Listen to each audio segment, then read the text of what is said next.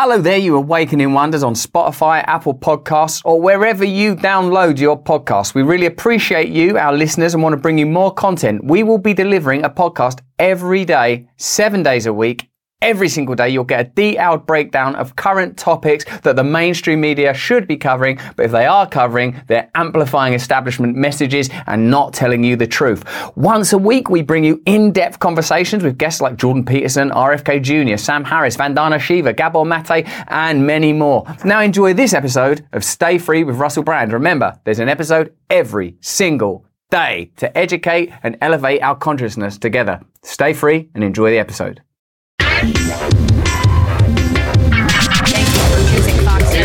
No, here's the fucking news. Hello there, you awakening wonders. Thanks for joining us on our voyage to truth and freedom. Remember to support our organization, and we need your support because you know how the establishment works now. They find dissidents, they attack them, they shut them down. We need you to fight back. That's what we require, and if it's within your means, help us. We do exclusive interviews with people like Tucker Carlson. Is up there right now. You can watch it whenever you want to, when you're a member, and you get to join us for conversations with Tucker Carlson or Glenn Greenwald or Vandana Shiva. Brilliant guests that want to change the world. We'd love your support if you have the time. Now, obviously, this fantastic conversation has taken place. We're not naive, or maybe we are naive, but not so naive as not to imagine that Vladimir Putin has an agenda and knows how to communicate. What a fascinating conversation it was. There are many things to consider. The right of any nation to have their own history, the complexity of the concept of a nation. For example, look at the relationship between the United Kingdom and Ireland and the times in history where people in the United Kingdom would have said, but Ireland is part of our country. Or the relationship between the United States and Mexico, which once included Los Angeles and Texas. Or indeed the relationship between the United States and the people that lived there before the arrival of European settlers, many of whom were from my country. History is complicated. The relationships between nations are complicated. A nation is in itself, of course, a construct. So, of course, there are going to be different inflections and impressions of something that is willed out of the imagination. One thing's for sure Vladimir Putin regards this as a regional dispute, essentially a civil war. And he regards the support by America of Ukraine as comparable to if Texas seceded from the United States, which is a possibility. Texas might one day say, Do you know what? We've had enough of you lot. We're going to run Texas independently. And then imagine if Russia started to arm Texas. Now, I'm not saying that's the only perspective available to us. There are countless perspectives. And certainly, as we've always said on this channel, the rights of Ukrainian people to live and not be bombed must surely be paramount. The complexity from their perspective, from a Ukrainian perspective, obviously has to be considered. But what is the obligation of the wider world? Is it to continue to pump money into this conflict, a conflict that surely cannot be won without major loss of life and maybe even nuclear war? Or is it paramount that at this point we consider peace? The threat that the legacy media face from this interview even taking place is that you and me, people that they like to control the information we gain access to, are able to look at Vladimir Putin ourselves and go, hmm, I don't think this guy does want to invade NATO countries. Of course, I'm not unsympathetic to people of Ukraine, not that, you know, an online commentator's views of any particular importance, but all of us should be looking at this from the perspective of what's the best resolution. And bear in mind, whenever you've seen Joe Biden lobbying for more money that ends up primarily in the hands of the weapons industry, have you ever heard him say, because this is how this will resolve? This will be the solution. Vladimir Putin is offering a solution. Vladimir Putin is saying, if you stop Ukraine, this could be over in a couple of weeks. Now, of course, the response to that, understandably, from Ukrainian people would be, you're going to abandon us to this monster. But obviously, this is not a perfect situation. Essentially, the question we're asking is, is this any of our business or is our business business, the business of making money? Let's have a look at some key moments from that conversation and decide for ourselves what we believe. What a novel concept. Tell us why you believe the United States might strike Russia out of the blue. I think what a lot of people loved is that when Vladimir Putin started to answer the first question, it was a half hour response that explained the history of that region. Are we having a talk show or a serious conversation? Here's the quote. Thank you. It's a formidable series. Because your basic education is in history, as far as I understand. Yes. Mm-hmm. Тогда я позволю себе So, if you don't mind, I will take only 30 seconds or one minute to give you a short reference to history for giving you a little historical background. Please. There was a man called Genghis Khan. Or there was a massive explosion. The universe began to expand. But in a way, that shows you the complexity of history. That's why there are so many available perspectives, because history is complicated. Now let's get into the nitty gritty of Tucker Carlson's tie and why he's such a Putin apologist. We're willing to negotiate. It is the western side, and Ukraine is obviously a satellite state of the US. It is evident. I do not want you to take it as if I'm looking for a strong word or an insult, but we both understand what is happening. The financial support, 72 billion US dollars, was provided. Germany ranks second, then other European countries come. Dozens of billions of US dollars are going to Ukraine.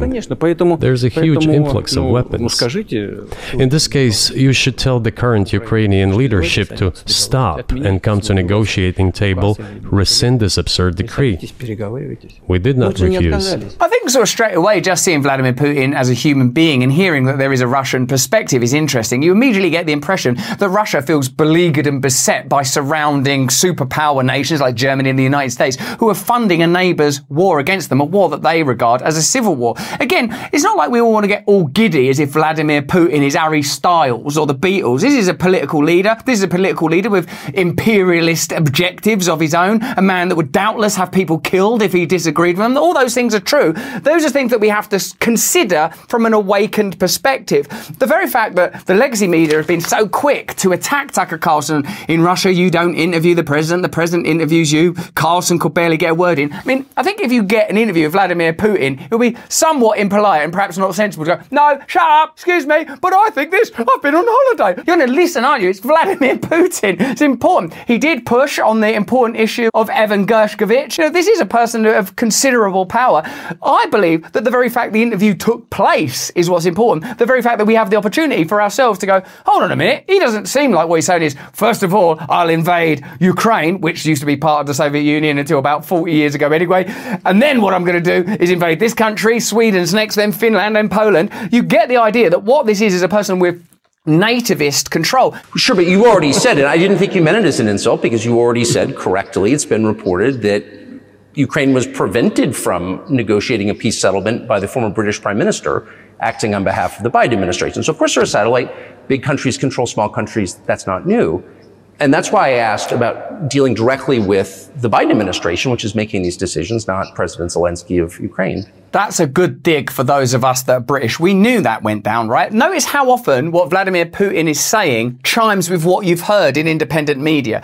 Notice that the 2014 coup comes up, the regional disputes in 2008, the fall of the Berlin Wall, the tacit agreement between Gorbachev and Reagan not to impede on former Soviet territories. All these things are coming up because they're bloody true. I'm not saying that Vladimir Putin doesn't have his own agenda. I'm not 12 years old. Of course he does. But all of the things that you've heard from independent media, like, hang on a minute, haven't we provoked them to some degree? And whether or not their invasion is criminal and whether or not Ukrainian people are dying, which is appalling and terrible, we have to think what is the role of America? Because America and Western countries more generally, as their affiliates, could be playing the role of bringing about peace by saying, look, we're going to suspend arms now, which would have the added benefit of meaning that $60 billion will be available for US infrastructure for you to democratically determine how it's spent, for example, on your border. If that's what you vote for, if that's what you care about, then that's what would happen in a democracy.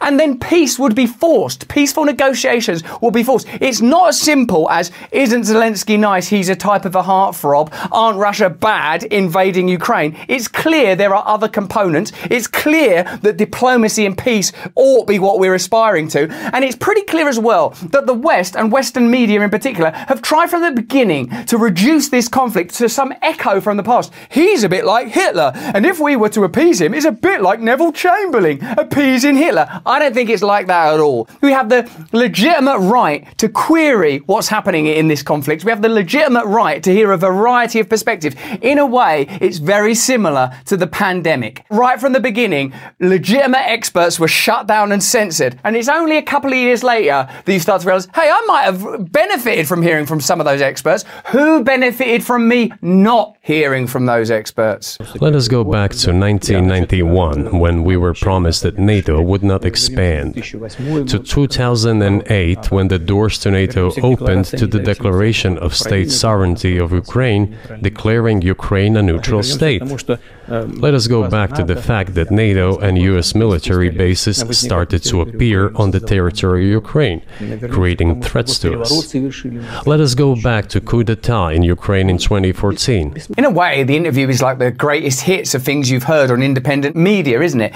NATO expansionism, ignoring an agreement between Gorbachev and Reagan, 2014 coup, all things you would have heard if you've listened to Jeffrey Sachs on our show, or what you might have to call these days alternative historians. There are broader philosophical conclusions that could be reached, i.e., the right of a nation for self determination. What is a nation? How is a nation established? How small and decentralized could a nation become in a truly democratic space? Who has the right to determine the history and the future of different ethnic groups that might have all sorts of alliances and all sorts of spats? And most of all, what I feel is emerging from this is we cannot trust the legacy media. We cannot trust the people that want to perpetuate this war. Perhaps you might conclude also you cannot trust Vladimir Putin. But one thing that seems really clear to me, and perhaps this is the key point, I don't get the sense that were the West to push for a peace deal instead of a perpetuation of war, in a couple of months we'll be hearing like, oh, guess what? Russia's invaded Sweden. Oh, guess what? Russia have turned up in Sri Lanka. I was in the Seychelles the other day. You know what happened? It's right, Russia. Russia with a bunch of bloody Houthis. Never heard of them until a couple of years ago, but now they're right bastards. Do you see also how we're invited not to trust our own assessment of reality? Even the idea that this would be censored or controlled or immediately pre-framed as propaganda shows you that we're not trusted to make assessments for ourselves, that you're not capable of watching this and saying, well, even though it's clear that this is a person with their own agenda, their own intentions, their own understanding of history, I still am going to listen because I might be able to make my own judgment. Increasingly, from the pandemic period onward in particular, we're invited to believe that we're somehow not capable of making decisions for ourselves. We're regarded as idiots or children. And when an outlier like Tucker Carlson, facilitated by Elon Musk, it grants us the opportunity to watch for ourselves a conversation like this, they're terrified because they're terrified that you might become disobedient, that you might not regard this as a simple matter of Ukraine are goodies, Putin is a baddie, we have to keep funding this this. Russia will be invading Ghana next, or they'll be marching on Paris. They want you to have that perspective. The same as during the pandemic. This is a template that I believe you'll see again and again. Crisis situation, authoritarian measures and response, people generally having to fund it. What we're at is a tipping point in public trust in significant institutions. Can you imagine a scenario where you sent Russian troops to Poland? Only in one case, if Poland attacks Russia. Why? Because we have no interest in Poland, Latvia, or anywhere else. Why would we do that?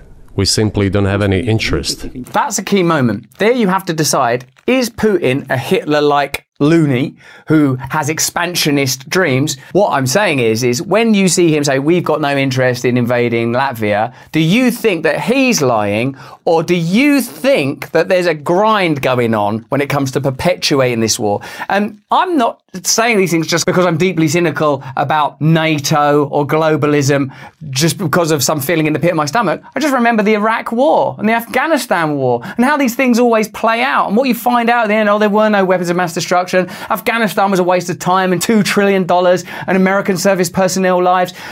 We have a quite a significant wealth of experience on which to evaluate the intentions of our own nations. And for us to keep believing out of some sort of warped patriotism, terror, and infantilism in the agenda that is advanced by our own governments, that is more propagandist and ridiculous than listening to Vladimir Putin and going, well, whilst I wouldn't exactly trust him with my own life, it's pretty plain that what he is is a Russian nativist and just doesn't want people messing with former Soviet Union territories. And that's going to have to be solved in a sensible way.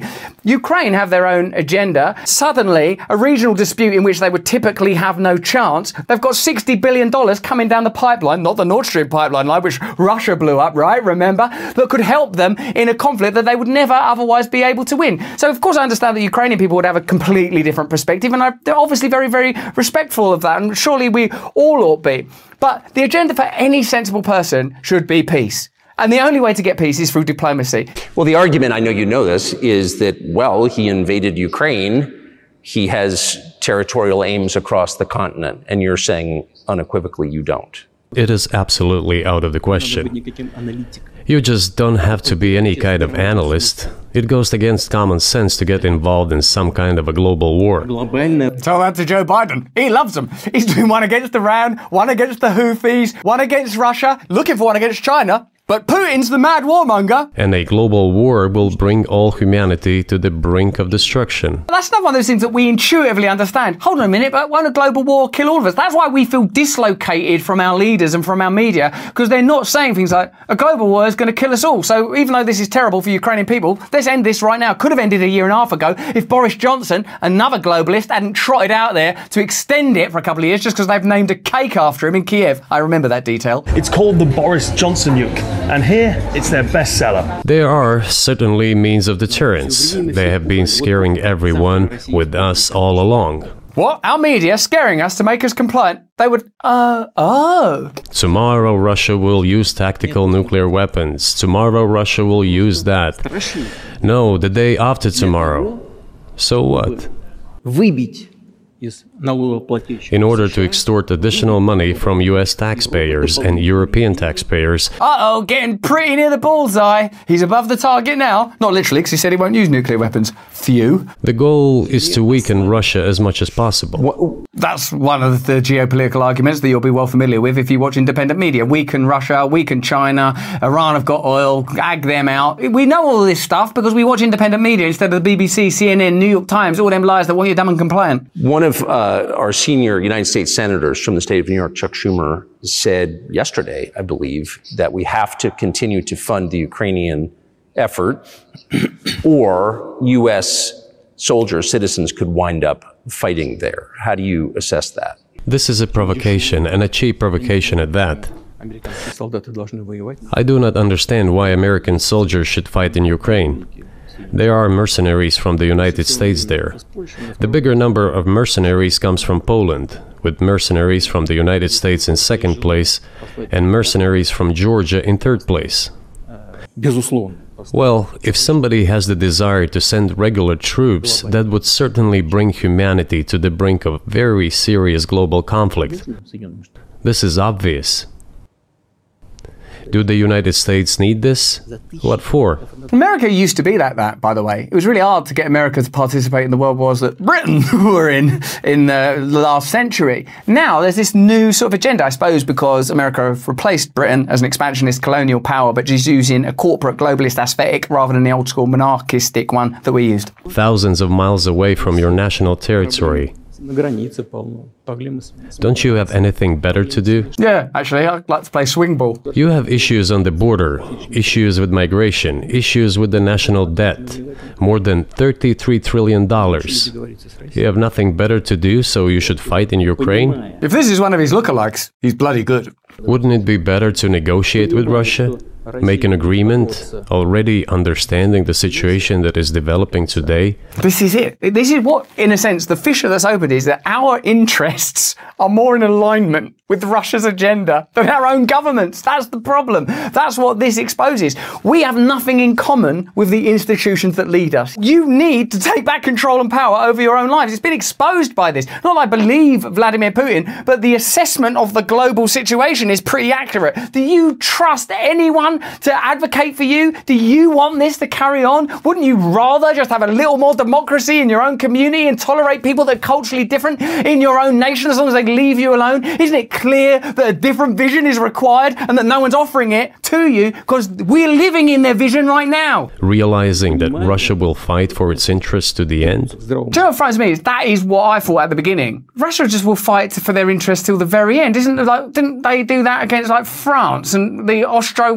Austro-Hungarian Habsburg Empire? And didn't they do that against the Germans? And isn't this like just part of what Russia is? So aren't we going to have to just come up with some sort of solution to this? And that's not a profitable mindset. And realizing this, actually return to common sense, start respecting our country and its interests, and look for certain solutions. They're not terrified that Vladimir Putin will lie. They're terrified that Vladimir Putin will tell the truth, which is what he's done. And there are some uncomfortable truths in there, but it's the truth. It wouldn't even matter if I said Vladimir Putin is the worst person in the world, he's a propagandist, he's the new Hitler. Fact is, he's got nuclear weapons. You can't win a war against Russia anyway without it just going on for ages and ages and annihilating potentially billions of lives. So that's the only option. And the people that are perpetuating this war know that as well, much better than I do, of course. They've just realised we keep these wheels turning. We can control the domestic population. We keep running these tax bills, funding this that gets funneled towards military industrial complex companies that people in Congress own shares in. Like, in a world where none of that was true,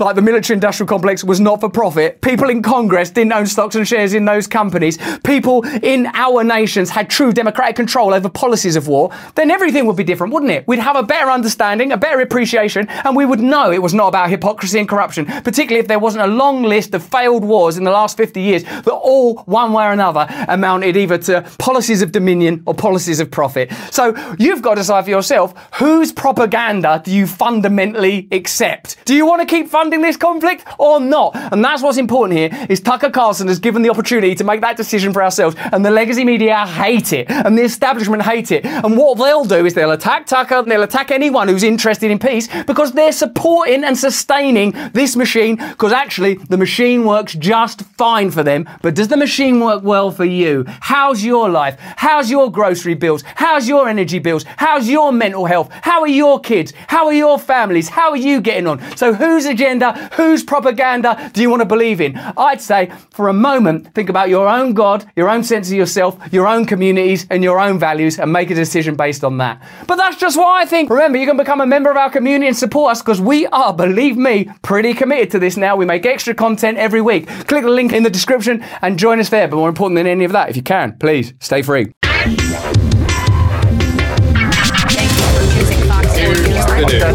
No, here's the fucking news.